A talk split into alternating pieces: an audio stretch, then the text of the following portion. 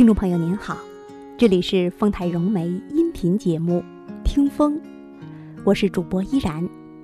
今天和您分享的文章是：比天还高的是人心。曾读过齐人掘金的故事，说齐国有个财迷，整天想着要有许多金子。一天，他来到集市上。看到一家金店，直奔柜台，揣起金器就跑。几个路过的巡吏将他抓住，县官审问他：“当着那么多人，你竟敢去抢别人的金子？”那人这才清醒过来，答道：“我拿金子的时候，只看见了金子，除此之外，什么也没有看到。”明代的刘元清曾撰写王婆酿酒的寓言，读来颇为有趣。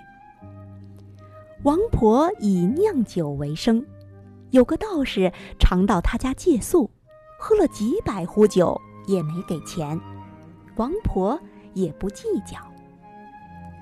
一天，道士说：“我喝了你那么多酒，也没钱给你，就给你。”挖一口井吧。井挖好后，涌出的全是好酒，王婆自然发财了。以后道士又问王婆酒好不好，王婆说酒倒是好，就是没有用来喂猪的酒糟。道士听后笑着在墙上题了一首打油诗。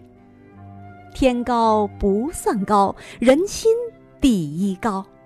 井水做酒卖，还道无酒糟。写完之后，这口井再也不出酒了。当一个人该知足而不知足时，就会目眩神迷于五色之祸，不能自拔，成为贪欲的奴隶。有位县官死后留下一只小木箱，后人打开一看，是满箱血迹斑斑的草纸，以及一封信件。原来这位县官生前面对贿银，内心也曾一次次发痒，为戒贪聚会刹住心痒，他以锥刺骨，以指示血。久而久之，挤满木箱。信末，他以苏轼名言告诫儿孙：“忍痛易，忍养难。”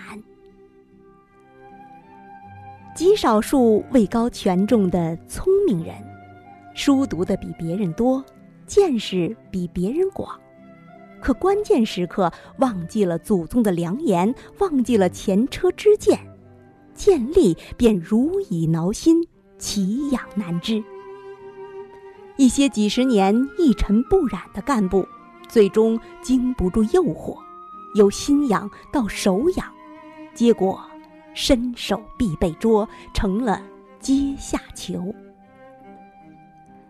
其实知难不难，古人云：“一念收敛，则万善来同。”一念放肆，则百邪成信。对党员领导干部来说，忍住痒，守好清正廉洁的总开关，关键是要修身慎行，怀德自重，清廉自守。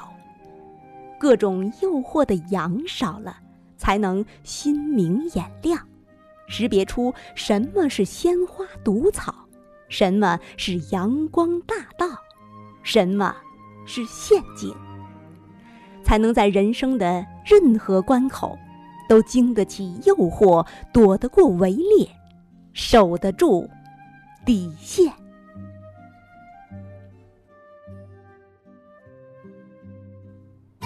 您刚才收听到的是丰台融媒音频节目《听风》，我是主播依然，感谢您的陪伴和聆听，听众朋友。